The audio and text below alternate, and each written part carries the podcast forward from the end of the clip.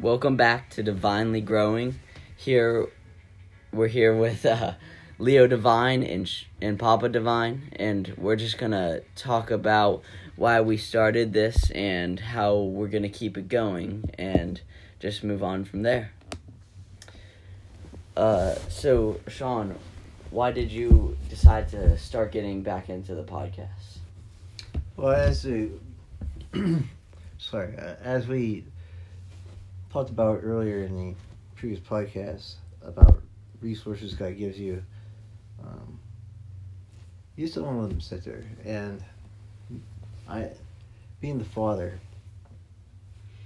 you know, I have some duties, uh, Christian duties. I'll, I'll talk. We can talk about Ephesians six here in a second, um, and Ephesians five, uh, by instructions of the Christian household and I saw that the, our resource, our our ministry of hope, it was just sitting there along the side. And you know, maybe in the beginning we got overzealous and thought that we could get this thing rolling real fast, but uh, there was a lot to learn, and um, we apologize for that. Just letting it um, just kind of sit there for a while. But apparently, we had to do some growing before we uh, really took off. So, uh, Leo, I, if you don't mind, can you read um, in Ephesians instructions for a Christian household? Of course. Uh, Ephesians six twenty one. I think it says Ephesians 5. Oh, this is Ephesians. Uh, Ephesians five twenty one. Submit to one one another out of reverence for Christ. Wives, submit yourselves to your own husbands as you do to the Lord. For the husband is the head of the, of the wife, as Christ is the head of the church, his body, of which he is the Savior. Now, as the church submits to Christ, so also wives should submit to their husbands in everything. Husbands, love your wives, just as Christ loved the church and gave himself up for her. Okay, and that's, that's really speaking volumes. Now, where it says husbands, you forget again that one? The husbands. Husbands, love your wives, just as Christ loved the church and gave himself up for her. Man, you know the beating Christ took, right, for the church. Yeah. And that's not to be taken lightly. When God says, "Love your wives," and, and it even goes further than just love your wives. Just love everything that comes out of your wives, your, your kids, everything that your wife do, does, everything that your household does. You want to submit to them. That's the first line in Ephesians uh, five twenty one. You can't hit that one one more time, please. Ephesians five twenty one. Submit. Uh, so, Husbands, love your wives, just as Christ loved the church and gave himself up for I think it's 21. Try 20, 21. Submit to one another out of reverence for Christ. Yeah, hit that one more time. No, one more time. Ephesians 5:21. Submit to one another out of reverence for Christ. Yeah, right there. That puts us all on equal footing, okay? We're all on equal footing. When it says submit to each other, you want to submit out of love. Do no harm. Also, Okay. also where it said uh, how Christ gave himself up for the church, and uh, I feel like that's talking about his beating and crucifixion. Uh, and we just talked about this recently in my church, where uh, the whip that they used, the cattails, uh, it was a set of ropes that had shard, shards of glass, uh, teeth, spikes, and they would whip it. And it was aimed for their back, but it would hit really anywhere on the body the chest, the face, uh, the legs. And it's, it's very difficult to think about, but it's something that we do have to think about where Christ Christ's crucifixion and beating is a lot of the times summed up into very short, you know, Christ got a beating, he got nailed to a cross, and then he died. But the truth of it is that the there's a deeper meaning of, you know, Christ is truly giving every ounce of his energy, his blood, himself up for us. And uh, a lot of movies predict that uh, Christ, when he was on the cross, that he was just sort of still, and but the truth was, he would have to constantly be moving up and down, and it's just very horrible to think about where you have to go down to relieve your legs of the pain and then go back up just to take a breath.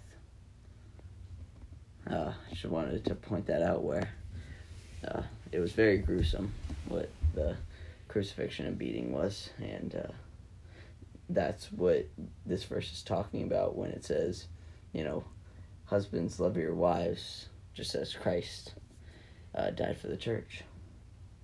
Yeah, and uh, yeah, just to piggyback off of that. Okay, you talking about the beat, the, the whippings, right? Yeah. yeah. What they is really getting at is about the desires of the flesh. Remove them, right? Yeah. And um, I'm gonna I'm gonna go ahead to Ephesians six now. Ephesians six. Yeah. And I want you to, to talk about uh, Ephesians 6 1. Ephesians 6 1. Children, obey your parents in the Lord, for this is right. Honor your father and mother, which is the first commandment with a promise, so that it may go well with you and that you may enjoy long life on the earth.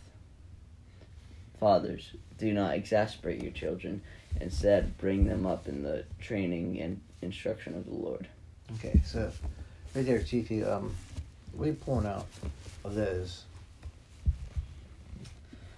Uh, I think through all these verses, it is sort of just uh, commanding each of us to bring each other up, and that uh, you can see a lot of the times uh, the Bible and other re- religious items are sort of abused and they're misread and misheard.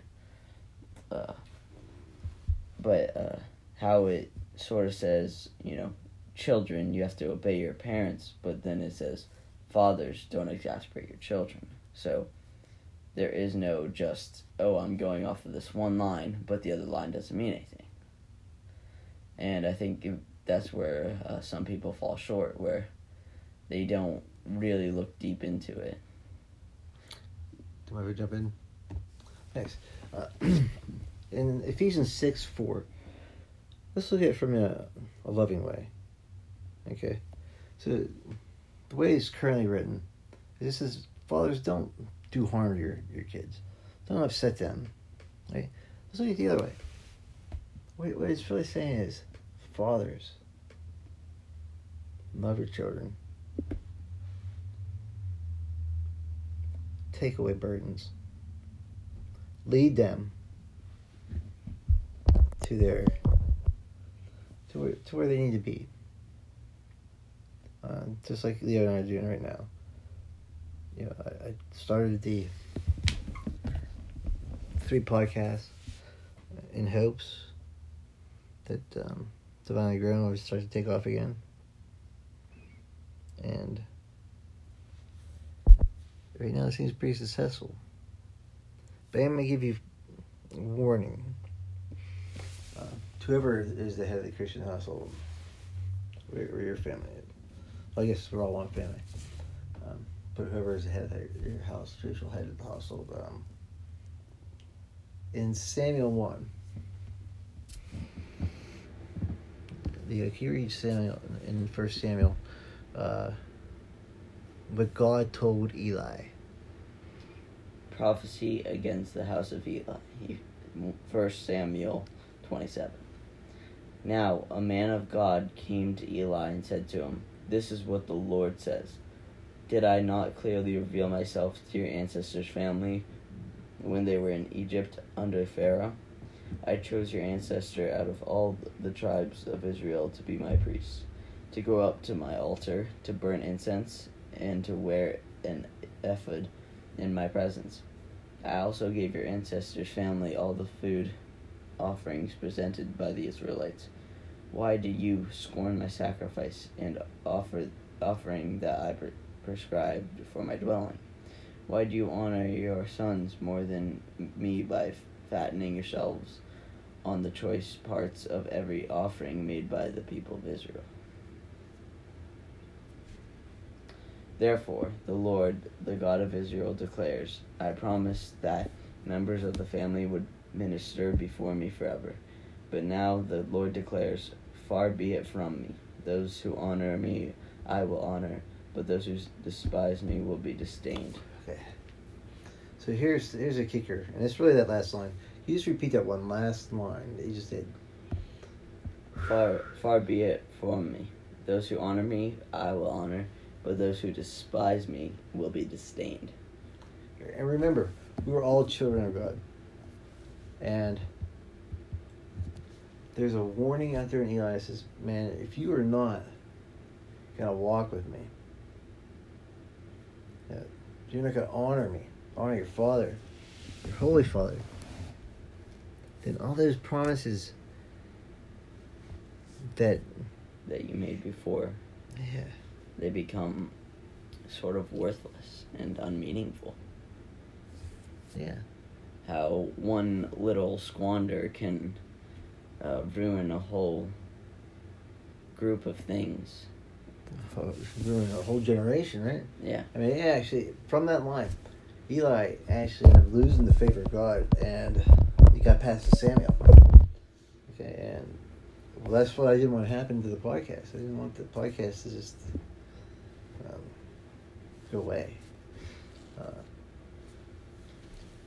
so I think that's a good place to start before you start um, looking at the parables. Um, do you have any other questions there, Leo, about why we, well, about what because we initially do the three podcasts? uh, yeah. I just was wondering, why did you choose the specific topics that you chose? Like, why the COVID vaccine, and why instructing people to act now? Hmm. Um, those ones will probably wait till till next one. Okay? You got it. All right. So um, say in prayer. Dear Lord, we thank you for this great time together with uh, all of us just coming together and soaking in your word and your presence. And we pray that this podcast finds the people that it needs to. And even if it just reaches one person, uh, let that be your person and be the person that it needed to reach. We thank you for this amazing time together. And we pray for all well being of each other and that you just give us your love in your heart. In Christ's name we pray. Amen. Okay, guys, just to wrap it up here, uh, we're gonna be uh, doing the interview with Papa Divine a little bit later in the week. That is sure to come about the podcast that he posted. We thank you guys so much for listening, and we'll catch you next time on the podcast.